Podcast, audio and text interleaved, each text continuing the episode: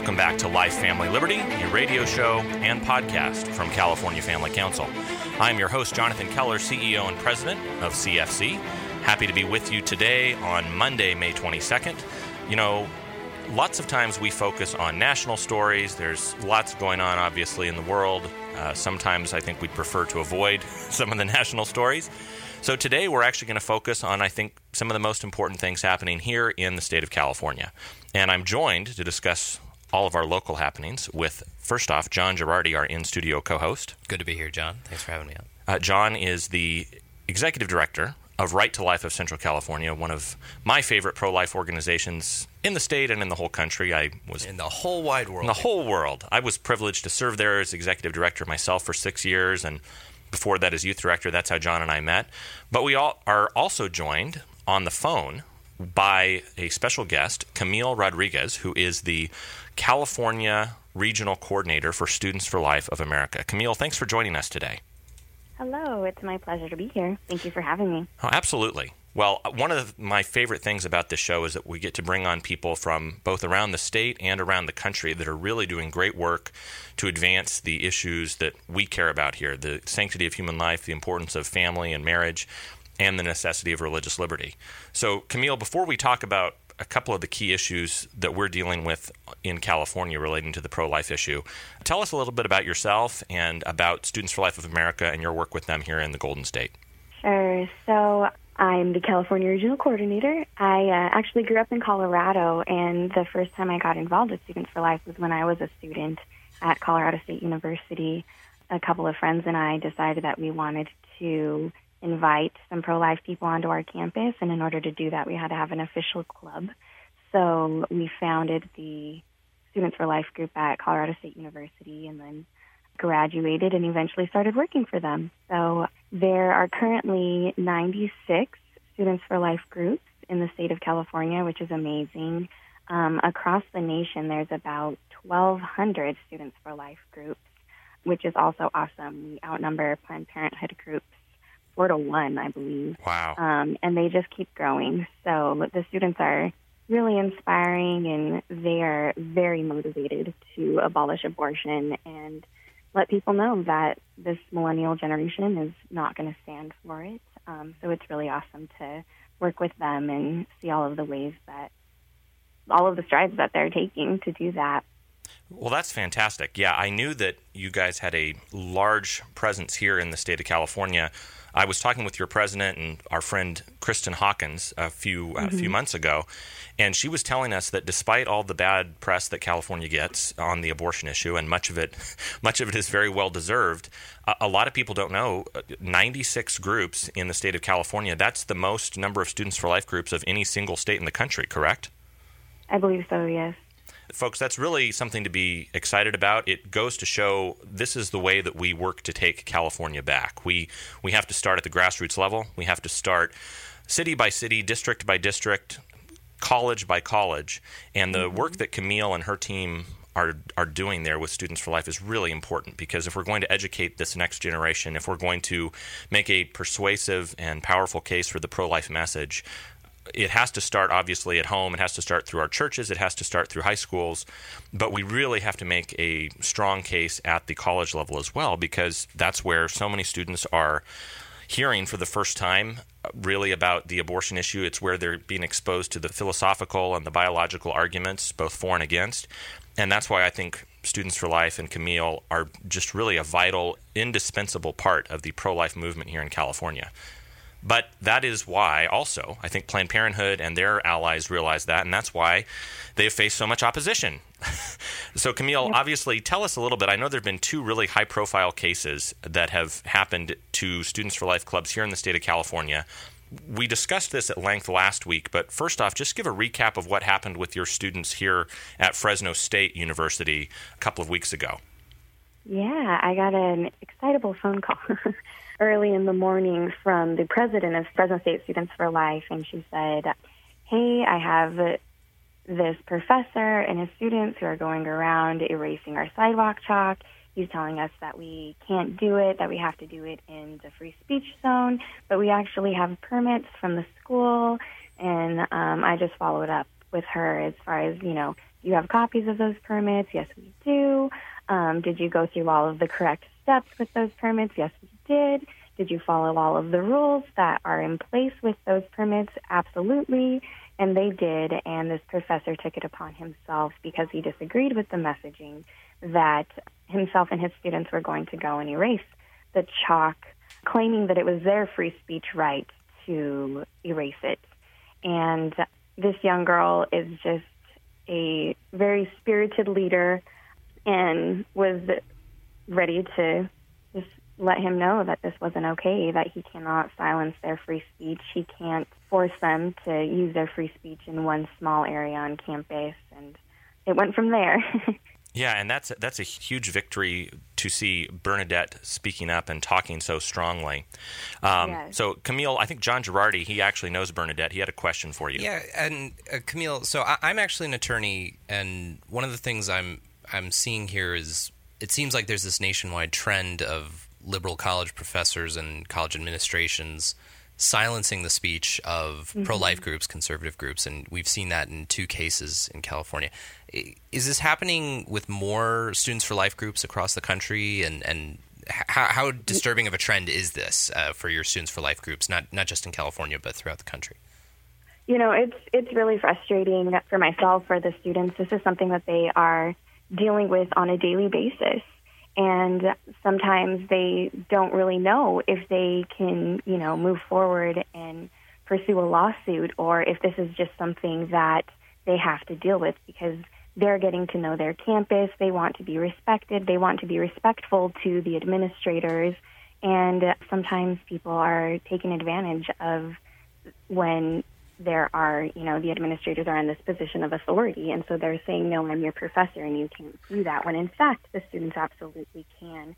And so I'm glad that Bernadette took this step to stand up for herself and for her group because it allows other students the opportunity to see that the way they're being treated is not okay and they can defend themselves. And so I think this is a a really good example for these students to be able to um, stand up for themselves and for their groups and for their beliefs because they are being silenced Right. every and- single day, and- whether they're, you know, a and pro life group or conservative group, a religious group.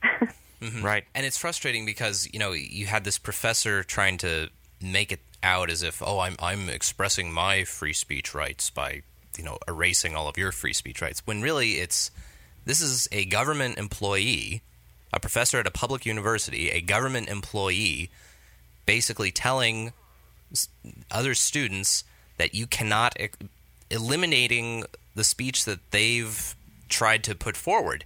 That's kind of the definition of censorship. It's it's the government telling you you can't write or say something because of the content of what you're saying. I mean, and that's the thing that I think people don't realize just how drastically bad uh, this is. That it, it isn't just professors being rude; it's professors actually taking away your rights under the First Amendment when you're in the context of a public university. Yeah, and I, I think that this is really going to show, again, the importance of groups like Students for Life to, like you said, Camille, I, I appreciated the way you encouraged Bernadette and her team. Be respectful, you know, don't make a scene, but be bold at the same time. Uh, it, it- it's kind of funny, you know, the Washington Post has made a big deal the last couple of weeks. They've changed their uh, they've changed their slogan for the website and for the paper. It says "Democracy dies in darkness." You know, they're making this big deal about go. the news media and everything like that, and the, the importance of standing up and speaking truth to power. As long as it's the right kind of truth being spoken Yeah. to the right kind of power. as long as it's them yelling at Donald Trump as opposed to like, you know, powerless uh, little pro life students uh, in the face of corrupt administrations who are trying to take away their First Amendment rights. Yeah, but but I think that's why it's so important what you and your team are doing. You're showing the truth of needing to stand up and be respectful for how things go with with the students and making a making a case. So we're going to go ahead. To stand up and say, we went through every single thing that you asked us to do. We've done it according to our administration, our rules, and you are stepping on my rights now, and we're not going to stand for that. Right. Well, we're going to take a quick break here, and when we come back from break, uh, we're going to ask Camille about one other story, which is the case at Cal State San Marcos. And if you're a local listener, uh, you might have heard last week when John Girardi was talking about this case, but we want to make sure to get Camille's take because there's different types of attacks on free speech on campus, and this is another one. So we'll be back here in just a minute. Make sure you stay tuned on AM 1680 The Answer. For myself, for John Girardi, and for Camille Rodriguez here on Life, Family, Liberty.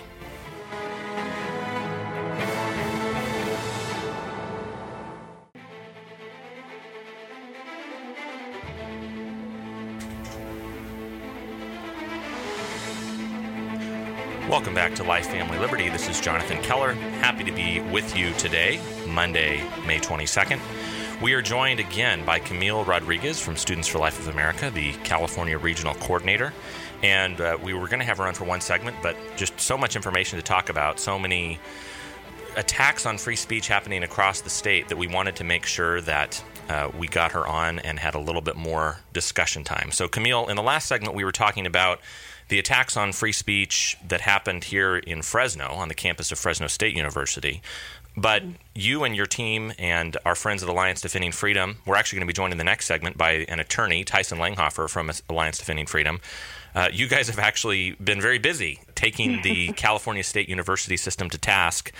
Tell us a little bit about the second case that was filed just this last week uh, with the denial of a request for student fees. And I know this is another case that you've, or a, a attack you face across the country. But tell us about what happened to your club there at Cal State San Marcos. So the Students for Life at Cal State San Marcos asked to receive $500 in funding to host Mike Adams on campus. He was going to speak on abortion and human equality. Just to provide a contrasting view, this campus is extremely liberal campus and extremely pro-abortion campus, and so these students have had their work cut out for them all year long. But they have been on campus. They had a debate in the fall. They've you know had different displays on campus, and so they decided this spring they wanted to bring Mike Adams to speak on human equality. And the university told them that they could not give them any funds for this speaker and a couple of weeks later, they found out that the campus provided hundreds of dollars to the um, Gender Equity Center to bring in a speaker. And so rather than some, like some groups on this campus specifically, are completely exempt from the standard $500 cap that wow. you know the university told the students that was in place and um, and, and when was, you say when you say exempt we're not just talking about the fact that they got uh, you know $500 one time i was looking right. at the lawsuit filed by adf students for life had requested $500 for this speaker and uh-huh. the, the gender equity center had received in total it looked like the lawsuit is is stating over $300,000 in state funds for their club and their activities, correct? Yes, it was, I believe, for specifically speech and expressive activities, they, they were quoted um, having been received $296,000 and some change. Wow. Um, but this, but these students for life couldn't have five hundred dollars wow. to bring in a speaker. well, so I think um, folks, is unreal. Th- this really goes to show. Uh, John and I talked about this on his show last week. Uh, this goes to show that there's an attack on pro-life speech on campus in two different ways. Uh, the, the, number mm-hmm. one way you can silence speech is by literally trying to stamp out. If you if you watch the video, the professor is literally stamping out the message of the pro-life students. You know, are scraping away the chalk with his foot. That's one way. Uh, that's at Fresno State, yeah. Uh, but the other way is like we saw at Cal State San Marcos. They can go after fr- uh, speech by refusing to even let the students speak in the first place by essentially strangling their opportunities in the crib by refusing to allow a speaker on campus to discuss pro-life issues. And it's it's sort of the, the inequity of it, you know, when you you look at the First Amendment law as it relates to speech on college campuses. Colleges are affording opportunities for free speech activities to all kinds of different clubs to uh, any kind of different student club can register as a student activity with their student activities office. All of these different clubs can exist, and they all get allocations from their student activities office for a certain amount of money. If you're going to say though that if, if you're going to provide a forum like that, if you're a public entity, if you're a public university, and you're going to provide this kind of forum for people to speak, you have to treat everyone equitably, and you can't be discriminating against one group or another based on the content of what they say.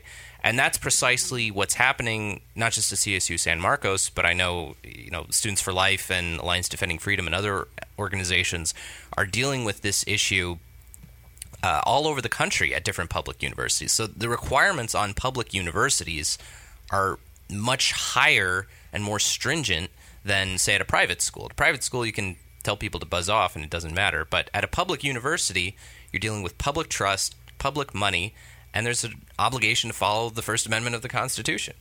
Camille, and these students are frustrated because you know their student fees are paying for a lot of these things that right, they don't right. agree with, and so they're beginning to feel like this is an infringement upon my rights, like my fiscal freedom. They're getting frustrated. Absolutely. Well, Camille, we're just about out of time for this segment, but I wanted to make sure that you guys have a very important event coming up tomorrow on Tuesday, the 23rd, in Chino Hills and uh, or in Chino at the offices of State Senator Connie Leyva. Tell us about that event uh, on Tuesday, the 23rd. We do. So we have students from across Southern California who are planning on meeting at Miss Leyva's Chino office at 10:30 tomorrow.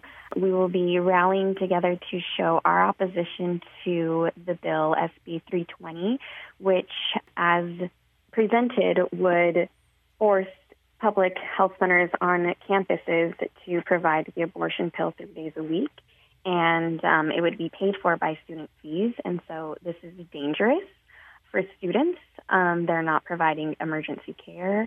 This is coming out of student fees. So once again, they're feeling like their fiscal freedom is being infringed upon. Their religious religious freedoms are being infringed upon. So we're going to go to her office um, tomorrow at 10:30 to present letters of opposition from all of these students to the representatives, and we will rally in front to let them know that we're not going to stand for this and even though this bill is a two year bill, um, we don't want it to last much longer than the end of this month. so everybody is welcome to join us there, and we would love to see as much pro life support as we can get. Well, folks, I encourage you go to the website for California Family Council, and we will have details about this posted. Information about the rally will be posted uh, here on our website today, and you can find out more. Camille, if people want to email you and find out more about what you're doing, what is the best website, or excuse me, the best email address or Twitter account for them to follow you and contact you?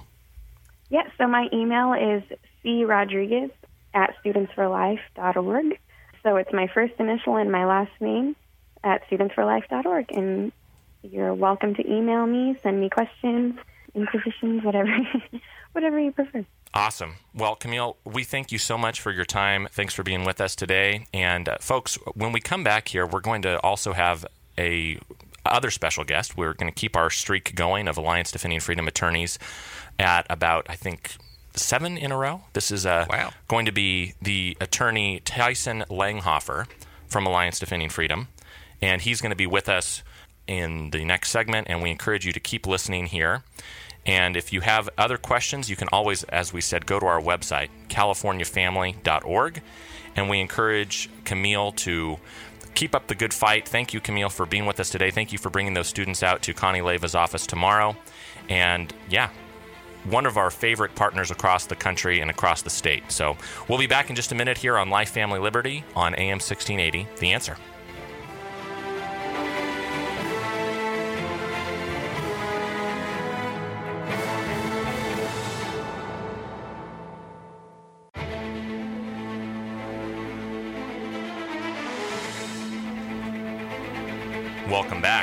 Life, Family, Liberty, a podcast and a radio show of California Family Council. I'm your host, Jonathan Keller, joined in studio by my friend John Girardi from Right to Life of Central California. Good to be here, John. And joined on the phone uh, for the seventh week in a row, uh, keeping the streak alive with our friends at Alliance Defending Freedom. Uh, Tyson Langhofer. Very happy to have Tyson with us.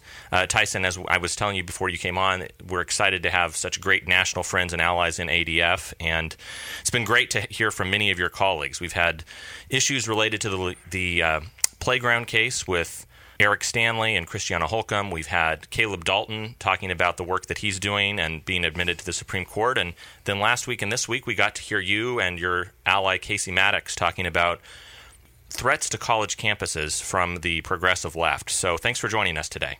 Absolutely. Thanks for having us. So, real quick, just since it's your first time on the show, tell us a little bit about your bio, uh, where you're from, and how long you've been involved with ADF. Absolutely. Well, I've been uh, officially employed by ADF for about two years. Um, I was in private practice for 15 years in Wichita, Kansas. I was a oh. did, uh, commercial litigation uh, with Stinson Leonard Street there. But I I've been an allied attorney since 2000. I've had a real passion for the First Amendment um, issues, and I, I went to Regent University and, and worked with the American Center for Law and Justice while I was there. So, awesome. Uh, uh, my entire legal career, I've I've had a passion for this, and I've worked for this, but I've been doing it full time for the last two years. Awesome. Well, we have a, a Wichita connection. My my mom grew up in Valley Center, and I was born at Sedgwick County General Hospital. So. Oh wow! Yeah, we do. It's very cool. Well, yeah, I I, uh, I don't want to bore everybody with our Midwest connections too much, though. So, tell us a little bit. Yeah, I know. Uh, tell us a little bit about the work that you are doing alongside Casey Mattox there at the Center for Academic Freedom. I know you've been suing campuses left and right across the country because they just, despite how many victories you guys keep winning, they can't seem to get it through their head that free speech means free speech for everybody, even here in deep blue California. Yeah, you know, there. Uh, I mean, there's good news and bad news. I mean, the, the bad news is that that there are consistent and continuous attacks on free speech at public universities across the country, from California to New York. Uh, and that's the bad news. But the good news is that when we challenge these laws, we prevail, and that's because uh, the First Amendment is very clear. You know that that that colleges are supposed to be the marketplace of ideas, and, and the cornerstone of higher education really is the ability to freely participate in that marketplace of ideas on campus.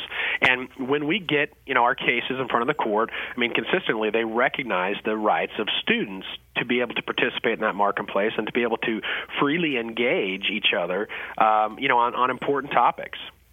Yeah, Tyson, this is John Girardi. Uh, now, I'm also an attorney, and I thought it might be helpful for listeners. You mentioned how this is a problem at public universities throughout the country, and I thought it would be helpful maybe to explain to our listeners what are the different obligations that public universities have to respect the rights of students' free speech as opposed to private universities? Absolutely, that's a good, that's a good question, one we get all the time. So, the First Amendment restricts the government from imposing um, restrictions on individuals' free speech. And so, as arms of the government, public universities are bound by the First Amendment, and the Supreme Court has, has held that countless times that these obligations that the First Amendment has not to interfere with or not to impose restrictions on free speech applies to public universities. Now, that, that differs than a private university. A private university has the right under the First Amendment also to, to associate um, with individuals that they want to associate with, and they also have the right to speak, speak freely as a private association and to speak only the messages that they want. And so the bottom line is that, that the First Amendment does not impose obligations on private universities, but it does impose the, the, the you know the obligations on a, a public university. Now, what, what are some of the chief ways in which you're seeing public universities silence uh, the speech rights of students? Is it more, I mean, in, in, here in Fresno, we saw a very dramatic case of commission of a professor literally stamping out uh, the free expression of, of their students. But what is the most common way in which universities sort of manipulate the free speech rights of their students? Yeah, I think um, I think the, the probably the most common way is through uh, these speech codes or speech um, uh, policies, which either limit some individual to a you know to a, a speech zone uh, and say you can only exercise your rights in this speech zone, or you you know we are not going to allow you to exercise your right through a speech code by saying you can't speak these words. Just like the Fresno State professor, he basically said, "I don't like your viewpoint, and because of that, I'm going to I'm not going to allow you to express your viewpoint like I would somebody whose viewpoint I agree with." And so those are the the most common. Um, but and, kind of the ones that we see most frequently, primarily because they're you know they're they're easy to document with this you know a video or or showing you know hey here this is how that's happening. But what's happening in Cal State San Marcos is is very frequent also, and it's it's very common. Um, but P, it's it's a little bit more uh, difficult to um, recognize, and so people aren't aware of that as much. I'm glad that you guys are talking about this because, again, it's something that a lot of people I talk to, they don't realize how advanced and how insidious these these regulations are. They really use it as a way to stifle free speech, and they use it as a way to cut off debate before it even begins. Absolutely, you know that, and that's what's happening here. I mean, essentially, what what universities are doing, you know, with the high, the rising cost of education, these the student activity fees is a way that universities um, use to impose um, their their viewpoint on these students. And essentially, what student activity fees are, they're a separate fee that universities charge, uh, and they're designed to fund student speech, to fund um, student organization speech, and to create a what what's supposed to be a marketplace of ideas. But unfortunately, what we're seeing is that these uh, universities are taking these activity fees and they're funding uh, primarily or favoring one viewpoint over all the others. And what most people don't understand about the First Amendment is that not only can the government not stop you from speaking because of your viewpoint, but they cannot compel you to speak. And essentially, what the the universities are doing here is they're f- forcing students in order to be a a uh, student at the university you have to pay this activity fee and it's going to fund speech of organizations that these students disagree with. Now the supreme court has said uh, very clearly in southworth back in 2000 that if a university is going to compel students to speak they can only do it under a viewpoint neutral policy. In other words they have to fund all viewpoints on the same basis. And the the problem at Cal State San Marcos is they're requiring students to pay these uh, student activity fees under a policy that is not viewpoint neutral and that favors one viewpoint over all others. Well, Tyson, this is, I think, very instructive for our listeners, and I'm glad that we're going to have it here on our podcast. So, real quick, as we're just about to leave here, we've got 30 seconds left. Tell people where people can go online to find your information about ADF, maybe your Twitter handle, or any of your other professional work. Sure. Go to adflegal.org, adflegal.org, and it has all the information about us, our organization, and about this case. Awesome. And I know you're not quite as prolific as Casey Mattox is on Twitter, but that's okay. You, you still publish some great stuff over there. So, Tyson Langhofer from Alliance Defending Freedom, thank you so much for your work defending students and the pro life issue out here in the state of California. Folks, we'll be back in just a minute on Life, Family, Liberty.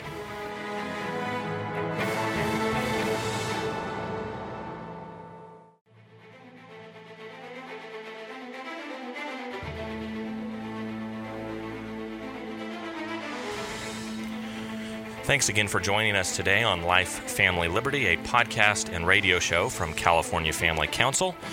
Man, it's been a jam packed show today. We've had great people speaking. Our, your third guest, Jonathan. Third, this is fantastic. Third and, guest. And the biggest get of them all. Absolutely. Yeah, we're very excited to actually have our first assembly member from the California State Assembly joining us. Uh, Melissa Melendez, Assemblymember Melendez, represents the 67th District down in western Riverside County. Assemblymember, thank you so much for joining us today. Oh, my pleasure. Thank you very much for having me. You obviously have a very impressive bio. I know you are a native of Ohio, Youngstown, Ohio, like our friend and uh, radio uh, brother Hugh Hewitt. And obviously, you also went. You have a California connection uh, coming from Ohio to the Defense Language Institute in Monterey.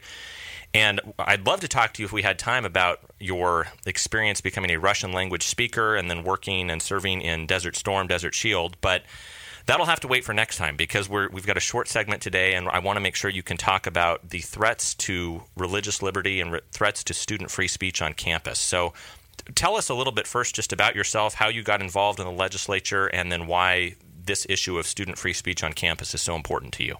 Well, I was sort of drafted into this position in politics. I will tell you that it was not on my bucket list, um, but I was asked to run, and they were very convincing. So here I am in the legislature. This is my fifth year. You know, this whole freedom of speech issue sort of has come to a head, I think, in California because we've had so many incidents, right, with UC Berkeley, with UC Davis, with Pierce Community College in LA, and most recently, Orange Coast Community College has um, an instructor who is having some women's history events, and she has banned Republican students from attending her meetings. And wow. you know, it's it's it's really a struggle to understand why at institutions of higher learning where you are supposed to be subjected to different points of view and you're you know you get all these different ideas you soak it in and you make your own determination as a young adult at least that's what they're supposed to be doing uh, that's quite the opposite of what's taking place at a lot of college campuses in California. So because of that because the schools aren't protecting free speech I decided to introduce a constitutional amendment, which is ACA 14, which very clearly outlines what campus administrators are responsible for with respect to free speech. So they would have to have an official policy uh, regarding protecting the free speech rights of students and faculty.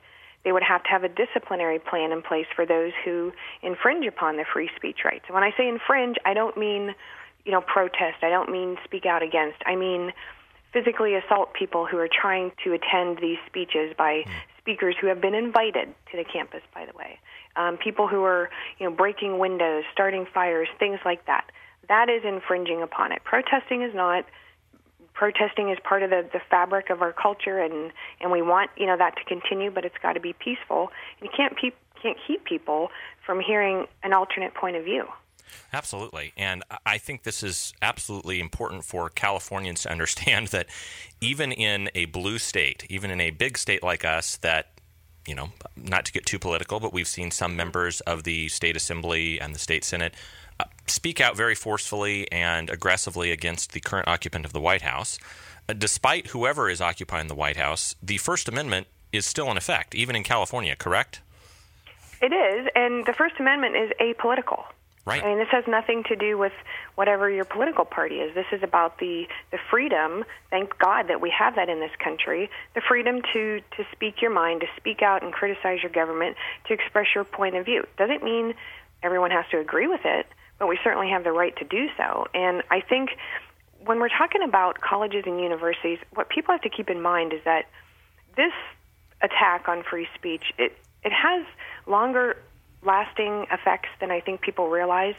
When a young adult is going to, you know, get a degree in social work or psychology, medicine, education, if they're learning now that if you don't like someone's point of view, if you don't agree with it, that the right thing to do is to shut them down or not listen to them or keep other people from listening to them, then how does that affect their area of study? Hmm. So if you know, there's more than one way to treat diabetes, right?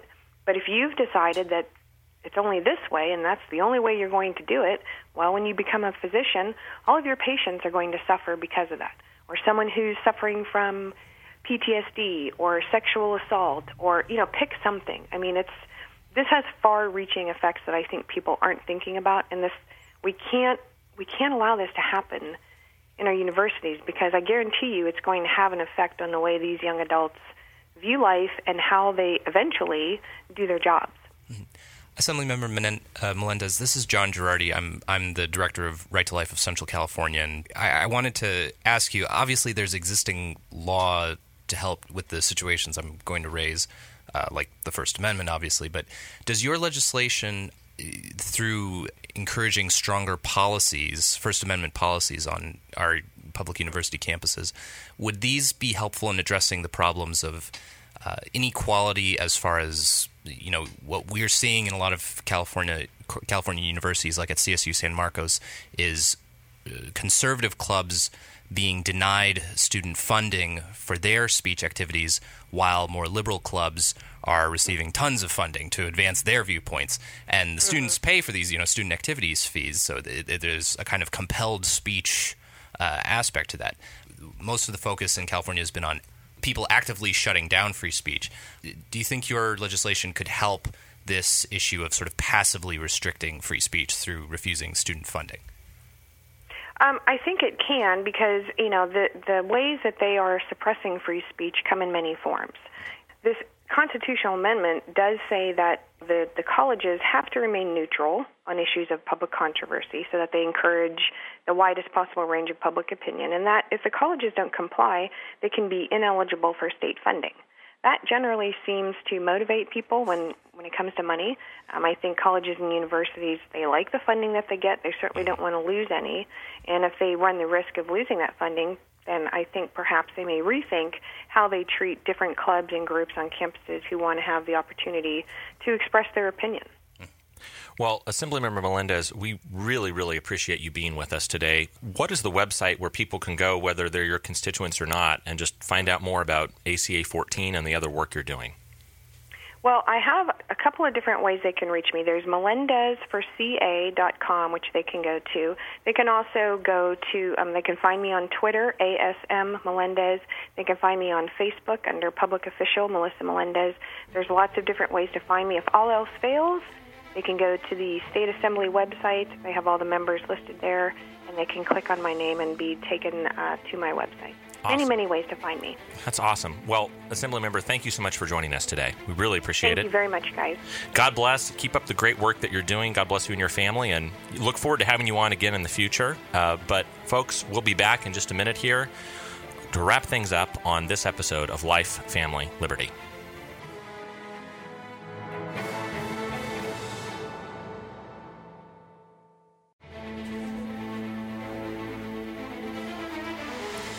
Thanks again for your listening in today on this episode of Life, Family, Liberty from California Family Council. Man, what a jam packed show. That was jam packed. Jeez, you had three guests, and you're putting me to shame, John. well, we've got, man, lots of lots going on across the state, and I'm very grateful for our guest today, Camille Rodriguez from Students for Life of America, the California Regional Coordinator. Then we had Tyson Langhofer, attorney from Alliance Defending Freedom, calling in from Scottsdale, Arizona, and their headquarters. And we rounded it up with Melissa Melendez, Assembly member for the 67th Assembly District. And man, she was just great, John. We need she to get was, her back yeah. on the show. So. Absolutely. And I am just really grateful that we have people working to defend the religious liberty rights of students, the freedom of speech, and the importance of the pro life message here in California. Uh, folks, we just encourage you go to our website, californiafamily.org, to find out more. John, what's the best website, as always, for you? Yeah, uh, to follow the work of Right to Life of Central California, our educational initiatives, go to righttolifeca.org. That's our new website. It looks a lot better. Uh, if you ever want me to speak on issues relating to the pro life question in on politics and public policy, whatever, uh, just give us a call at 229 2229. Folks, you can again always find us at californiafamily.org. We are also on Twitter at CA Family. I am on Twitter at Jonathan Keller. And make sure to share this podcast with your friends. We need your, your help. Well, that's true. Everybody needs to hear Life Family Liberty. Go to our website, also lifefamilyliberty.net, to share it directly. You can also subscribe, leave us a review on either iTunes or Google Play. Uh, we appreciate you helping get the word out, especially when we've got such jam packed speakers. We'll be with you next week on Life, Family, Liberty.